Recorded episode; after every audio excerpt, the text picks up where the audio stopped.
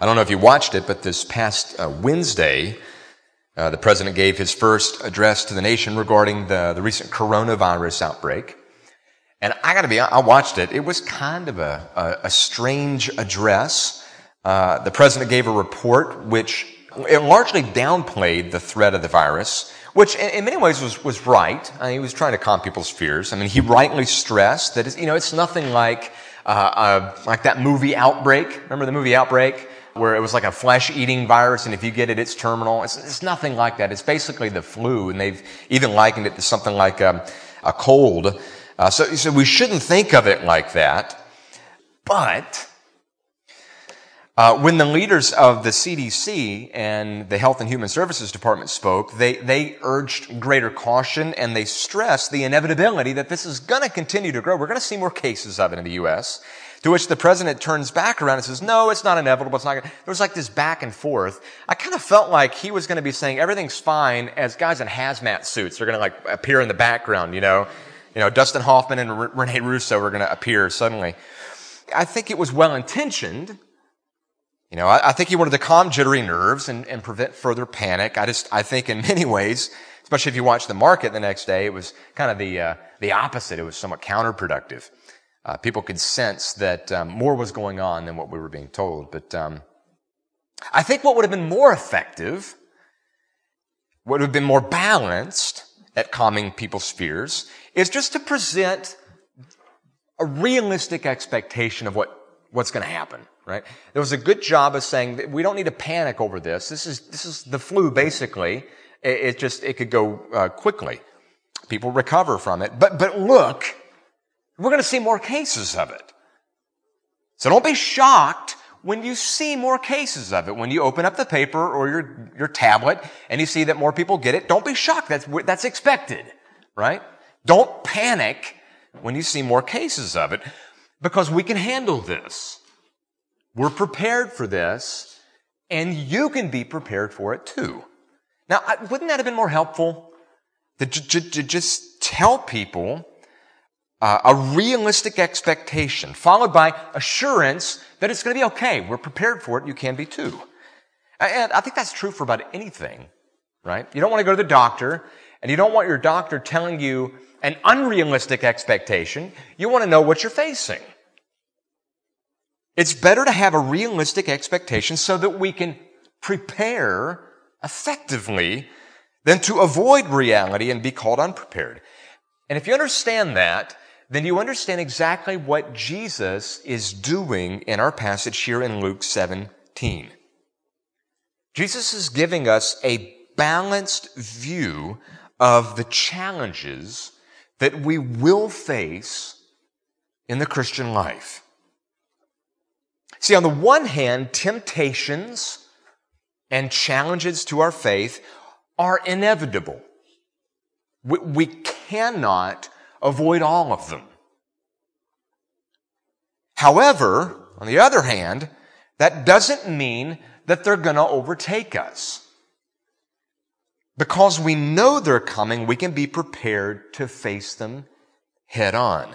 That's the main idea that Jesus has in mind here in Luke 17. And, and I want to look at how that unfolds in three ways. Jesus tells us very plainly about the inevitability of temptations and challenges to our faith. But he also tells us about the accountability for the one doing the tempting. But not even those two things. He goes on to talk to us about the responsibility of us who are tempted. So the, the inevitability of temptations, the accountability of the tempter, and the responsibility of the tempted. Temptations are sure to come, and so we need to be prepared. So let's look first at the inevitability of those temptations as Jesus unpacks it for us in verse 1. Look down with me and look at what Jesus says. He says to his disciples, Temptations to sin are sure to come, but woe to the one through whom they come. So you, you hear it. The inevitability that we as Christians throughout the Christian life are going to face challenges. We're going to face temptations. He's using very strong language here. to describe the inability to prevent or hinder temptations from coming our way. And, and there's a reason for this. The reason is we live in a fallen, sinful, broken world, and temptations to sin are simply part and parcel to this world's fallenness. And the sources of temptation in this fallen world are, are, are, numerous. They come from all different angles, right? Certainly, we face temptations from Satan and his cohorts, don't we? Which is why the Bible uh, sometimes calls Satan simply the tempter. Now, he's been doing that since the beginning, hasn't he? So sure, we're going to face Satan and temptations from Satan, but not just Satan.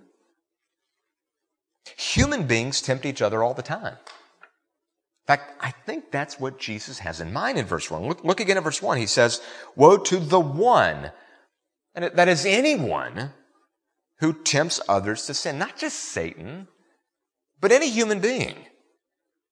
In fact, there's a parallel to this passage in Matthew 18 where Jesus says, Woe to the world for temptations to sin. He's thinking about other human beings. And here's the thing, not just from other human beings who are non-Christians, who are outside the church, you don't, don't think that way, right? It's not just people outside the church who would tempt us to sin. You realize people inside the church tempt us to sin as well. In fact, sadly, for a lot of Christians, the, the biggest source of temptations from other people come from other Christians. There's a lot of Christians who don't have very many relationships at all with non-Christians. They're dealing with Christians all the time, tempting them. We don't need Satan to face temptations. But more than that, we don't even need anybody else at all. We don't even have to look outside of ourselves to find temptations to sin. Listen to how James puts this. In, in James chapter 1, he says, let, let no one say when he's tempted, I'm being tempted by God, for God cannot be tempted with evil, and he himself tempts no one. But each person is tempted when he is lured and enticed by his own desire. That's what we refer to as, as internal temptations. Think about that. You don't need Satan and you don't need anybody else encouraging you to sin. You can do it just fine on your own. So can I. Sources of temptations are everywhere in this fallen world. They're inevitable. I'm going to give you one more illustration to drive this home. Just, just think about this for a second. Even Jesus, when he walked on this earth, he, he, he, never sinned. But he still lived his entire life facing an onslaught of temptations from every direction. This is what Hebrews says. For we don't have a high priest who's unable to sympathize with our weaknesses, but one who in every respect has been tempted as we are, yet without sin. I don't think that means he had those internal temptations like we do. You know, he wasn't a sinner. He never desired anything that was wrong, but he had all kinds of temptations coming from Satan and from other people outside, even from his own disciples. In every other respect, he faced temptations just like we do. And, and just, I want you to think about that for a second. If temptations were unavoidable, if challenges to our faith were unavoidable even for our sinless Savior Jesus, then certainly they're going to be unavoidable for us as well. They're inevitable. But just because they're unavoidable in this world doesn't mean they're excusable. And that's what Jesus gets at in our next point. Look, look at verse 1 and look at how Jesus talks about the accountability of the tempter. And he said to his disciples, Temptations are sure to come. But, but, woe to the one through whom they come. The, the woe that Jesus pronounces upon the one who tempts God's people is, is nothing less than a pronouncement of, of judgment. Don't think of it as like when you see something really bizarre or really cool, you go, whoa. That's, that's not what Jesus means. This is a pronouncement of judgment. The one who receives Jesus' woe, understand, is receiving hell. And Jesus taught that. That's how serious this is. And just look at how Jesus describes the punishment of the person who does that in verse 2. What does it look like to receive the woe of Jesus for tempting his people? It would be better for him, for the tempter now, if a millstone were hung around his neck and he were cast into the sea, than that he should cause one of these little ones to sin. The, the nature of the temptation here is probably um, at the highest level. This is probably somebody who is tempting another person to completely leave the faith, to completely abandon Jesus. Uh, they want to drive a wedge between Jesus and this person that they are tempting. That is tempting someone to completely turn away from Jesus. And, whatever, and whatever form that might take, you understand there's a lot of different ways people can do that. It could, it could be uh, persecution. It could be seduction. It's, it's, maybe it's not pain, but pleasure that's being used to, to pull the person away from Jesus. It could be false teaching. It could be any number of things, but whatever form it is, it, it, it's an attempt to get a, a Christian to abandon their commitment to Jesus, to drive a wedge and separate Jesus and his people. And, and Jesus just gives the strongest warning to anybody who would dare try that. It would be better for him if a millstone were hung around his neck and he were cast into the sea, then that he should cause one of these little ones to stumble. Don't skip over that. Just let that hit you with the impact that Jesus intends. Uh, this is, this is a, a graphic illustration. Um, if you've ever experienced what it's like to nearly drown, you know how terrifying this is. I'll never forget one summer as a kid. Uh, we were on vacation in Myrtle Beach, and we were packing stuff up for the day.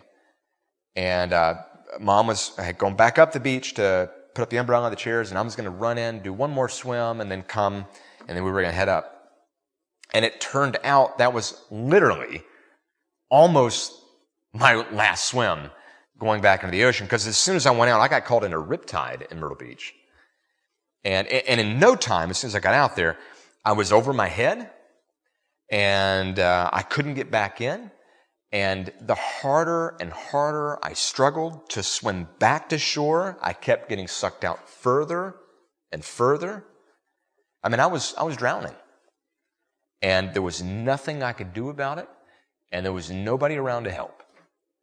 And I was, I was this close to drowning that day. And, thank God, in my case, somebody went in and got there in time and pulled me out. Uh, but still to this day, I get apprehensive whenever I go to the beach and I look at the ocean. I, I mean, I, I am, I get the image Jesus is using here of drowning. I mean, just, just think of being out in a boat on the open water and, and having a millstone. You know what a millstone is? They're, they're, they're really big. They probably weigh hundreds of pounds. Okay. And to have that somehow strapped to your neck and then to be hurled out of the boat into the open water. And the instant you hit the water, you begin to sink faster and faster, deeper and deeper, and no amount of effort, no amount of struggle can save you. There's no escape from that. I mean, that is terrifying what Jesus is saying. So, so don't sugarcoat this. But don't miss this either. And listen carefully to what I'm about to say. That is not what happens to the tempter. Did you notice that? That's not what happens to the tempter. That fate would actually be better than the fate of the one who tempts Jesus' people to abandon him. See what Jesus is doing is he's using the, the, the most terrifying illustration that we could think of, and then he's saying, yeah, it's worse than that. It would be better for him if a millstone were hung around his neck and he were cast into the sea than that he should cause one of these little ones to sin. So you get the point. The most unimaginably terrible fate isn't nearly as terrible as experiencing Jesus' woe for trying to separate his people from him. Now, now let me ask you something. Do, do you think Jesus is overreacting? Do you think this warning is a little over the top for what he's describing? I don't. I don't think he's overreacting at all. I don't think this is in any way over the top. And, and here's why. Did you catch the language that he uses to refer to his people here? He, he calls them his little ones. The parallel in Mark's gospel says, the little ones who believe in me. Which means if you're a believer in Christ, if you're his people, he loves you as his own dear child. Which is why he refers to you with the tender, affectionate, loving term, little one. It's in recognition of your relationship to him. But it's also in recognition of your need for him, your need for his care, your need for his protection and provision. And, like a small child, he knows how fragile you are and how vulnerable you are, how easily abused and harmed and led astray you could be. Just if you're a parent here, just think about seeing someone do that to your child. You would do anything and everything to protect them and provide for them because they're your little child. Jesus is underscoring here how much he loves his people and how committed he is to his people to protect them to love them, to provide for them. And so he warns with the strongest possible language anyone who would seek to abuse them, to harm them, to lead them astray, and to drive a wedge between him and them. If anyone tries to separate his people from his love, Jesus says, Woe, woe to that person. Temptations will come, but woe to the one through whom they come. Jesus is going to hold them accountable. But he doesn't end there. Lastly, we need to realize that Jesus isn't just addressing the accountability of the one doing the tempting, he's also addressing the responsibility of the one being tempted. Look at the beginning of verse 3. Very simply, he says, Pay attention to yourselves. And I think that means two things. I think number one, the obvious thing it means is don't become a tempter yourself. Your responsibility to others is to lead them into a closer relationship with Jesus. That's your responsibility. With your words and with your actions, we need to be asking ourselves the question, are we drawing people closer to Jesus with the way we interact with them, with the things we say, the things we do? Or are our words and actions tearing people down and making it harder for them to treasure Jesus? Pulling them further away from Him. And, and this isn't just like an occasional thing. This isn't a one-off. This is like day-to-day interactions with other people. On a daily basis, we have all kinds of interactions with other people, with our spouse, and with our kids, with our coworkers, with our neighbors, our friends, our brothers and sisters at church? How are we doing at drawing them closer to Jesus? Because we're doing one of two things. Even in the mundane things that we do, we're doing one, we're either helping them draw closer to Jesus or we're moving them further away. And so Jesus says, pay attention that you don't become like the tempter. But the second thing I think he means is that we need to pay attention to the, to ourselves that we don't follow the tempter away from Jesus. Or to, if we put it positively, to pay attention that you're striving to battle these temptations. Because right? we can't avoid them. You cannot avoid it. It's going to happen. It's going to happen daily. It's going to happen every day until you reach glory. Until Jesus comes back or you go be with him, you're going to face these temptations every day. And we've got to realize that even as believers, we are vulnerable to those temptations. We're like these little children, as Jesus puts it. We're sinners. It does not take much. Look, know this about yourself. It does not take much to get you to leave Jesus. It doesn't take much. Here's how John Owen put it. He said, temptations and occasions put nothing into a man, but only draw out what was in him before. And when you, when you see yourself being drawn to leaving Jesus for whatever it might be, you, you understand that's in there. We, we, we have a hard enough time dealing with temptations that arise from within us.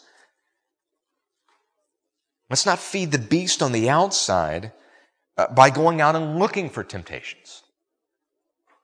Or by just letting our guard down, setting the Christian life on cruise control. Every, every once in a while you'll see in the news a video of these self-driving cars, and you'll see if, it always frustrates me because some guy's driving and taking this with his camera as he's driving, uh, but they'll get video of a guy who's asleep at the wheel behind a self-driving automobile.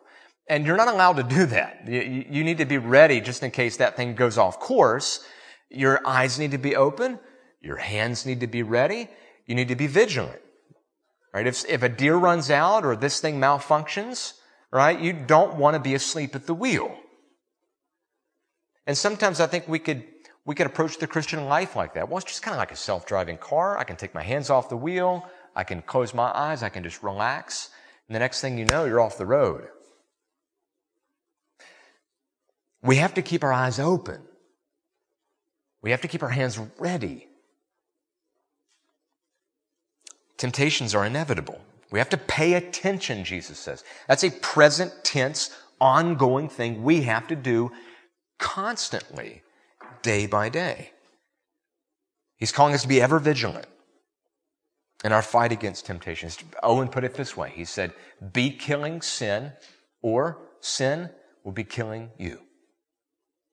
There's not a third option. Those are your choices. And Jesus is saying, Pay attention to yourselves. Keep your eyes open. Stay ready. He's, he's giving us very clear instruction here. Even as believers, temptations and challenges to our faith are going to come.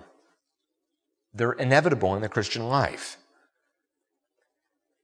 Jesus is giving you a realistic expectation of what it means to be a Christian. And he's telling us to be ready for it, to pay attention to ourselves, and to fight. And here is the really good news that Jesus has for us in our preparation to fight. We have everything in Him that we need to win the battle. Everything. Remember the verse that we read a little earlier about how Jesus himself faced temptations. Just, just listen to the hope that offers us as we face temptations. This is from Hebrews 2. Because he himself has suffered when tempted, he is able to help those who are being tempted. Man, that's good news. Do you hear that? As you go into this week, and as you face temptations of your own, remember that simple but profound implication of the life Jesus lived for you. Because of the gospel, Jesus is able to help you when you're being tempted.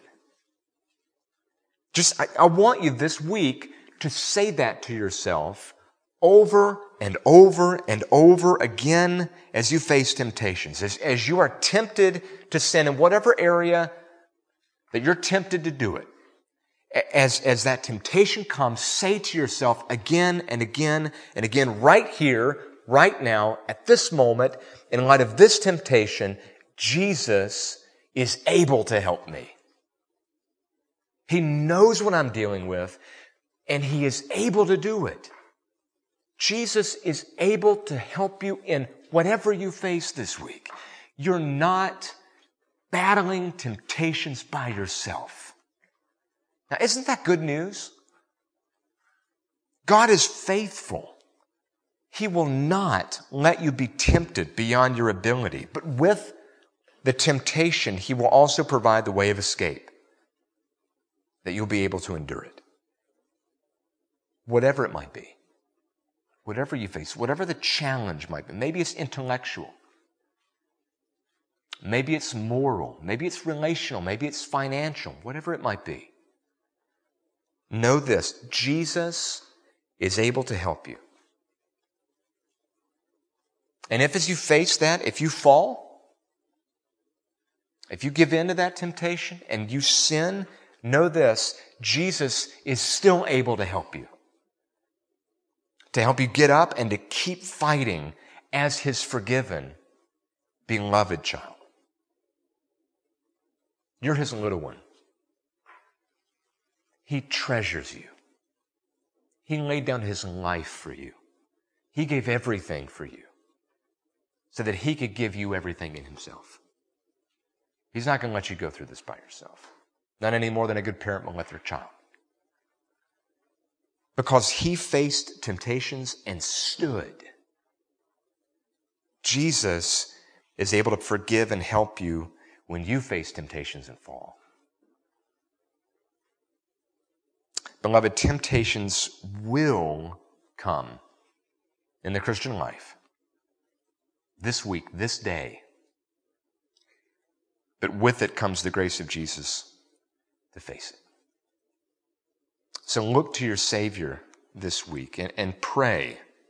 Uh, even as we're about to sing in our closing hymn in just a minute, pray. Oh, grace, how great a debtor daily I'm constrained to be. Like, let thy goodness like a, a fetter bind my wondering heart to thee prone to wonder, Lord, I feel it, prone to leave the God I love. Here's my heart. Lord, take and seal it. Seal it for thy courts above. Let's pray to that end, shall we? When, when we sing that, Father, help us to understand and, and mean it that we are sinners, even Christian sinners, who are prone to wonder. It doesn't take much to get us to stray. And so we are in need of your grace, to grace how great a debtor we are. Daily, we're constrained to be. But Lord, let your goodness like a fetter bind our wandering heart to thee. And we pray this in Jesus' name. Amen. One of the ways in which we, we, we find strength and support and grace to help us in our fight with temptations is through uh, the Lord's Supper, which is what we turn to now uh, in our time of worship. So, brothers uh, come forward, I just mentioned a few things about what we're going to do. This is a celebration of the gospel. This is a celebration of that Jesus we just uh, talked about from Hebrews, who came to this world uh, who lived a human life just like you and me. But he lived the life we should have lived. And he died the death that we deserve to die for our sin. And he rose triumphant from the dead to forgive us and not just save us from sin, but to save us to holiness and to fight temptations in the Christian life, which is why this is a meal for Christians. This is a meal for people who are in the battle.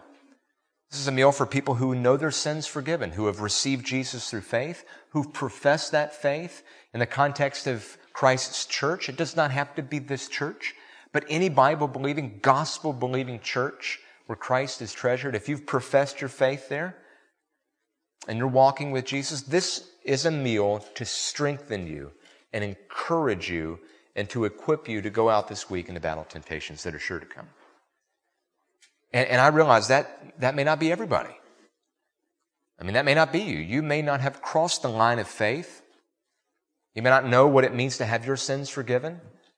You may not know what it's like to even be in the battle. Which is why this is this this meal's not for you. This meal is uh, for people who have already received Jesus. But let me tell you what is for you right now, right here, on offer to you is something more than a piece of bread and a little sip of wine. Jesus is on offer to you. And you don't get him by taking communion or getting baptized or by trying really, really hard to resist temptation. You get Jesus by trusting in how faithful he was to resist temptation. You get Jesus by trusting in how he died for all the times you've given in. So take Jesus this morning if you've never received him. Put your faith in him. Ask him for forgiveness and pursue a relationship with Him that is on offer to you right now. But if you've done that, and if you are eager to celebrate what He's done for you on the cross, this meal's for you. A couple things about what we'll do. The outer ring is wine, the inner rings are juice. And what we're going to do is we're going to distribute the wine and the bread separately. So when you get it, just hold on to it until everybody gets served.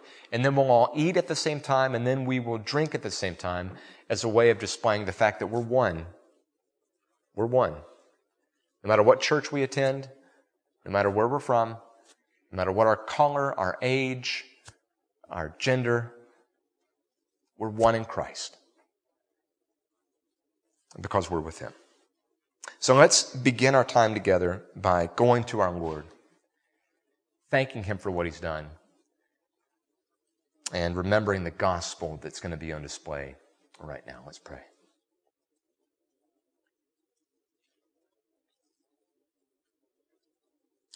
Jesus, we're so little and small and needy and vulnerable that we need more than even the written word. We need very tangible reminders on a regular basis of the truth and the reality of the gospel. And so use this meal to that end. As we hold that bread in our hand and feel its texture and and, and we, we see its reality as we, as we look at the wine and we see its color and we taste its sweetness. These are all ways in which you're reminding us of the gospel, of what you've done for us, and your presence with us each day as we face the onslaught of temptations. Don't let any of your little ones depart from you. Use this meal to draw us closer to you. And for anybody who has not received you through faith, use this meal to draw them to yourself. May they see it and see something of that reality and receive what all of this points to in a relationship with you. And we pray in your name, Lord Jesus. Amen.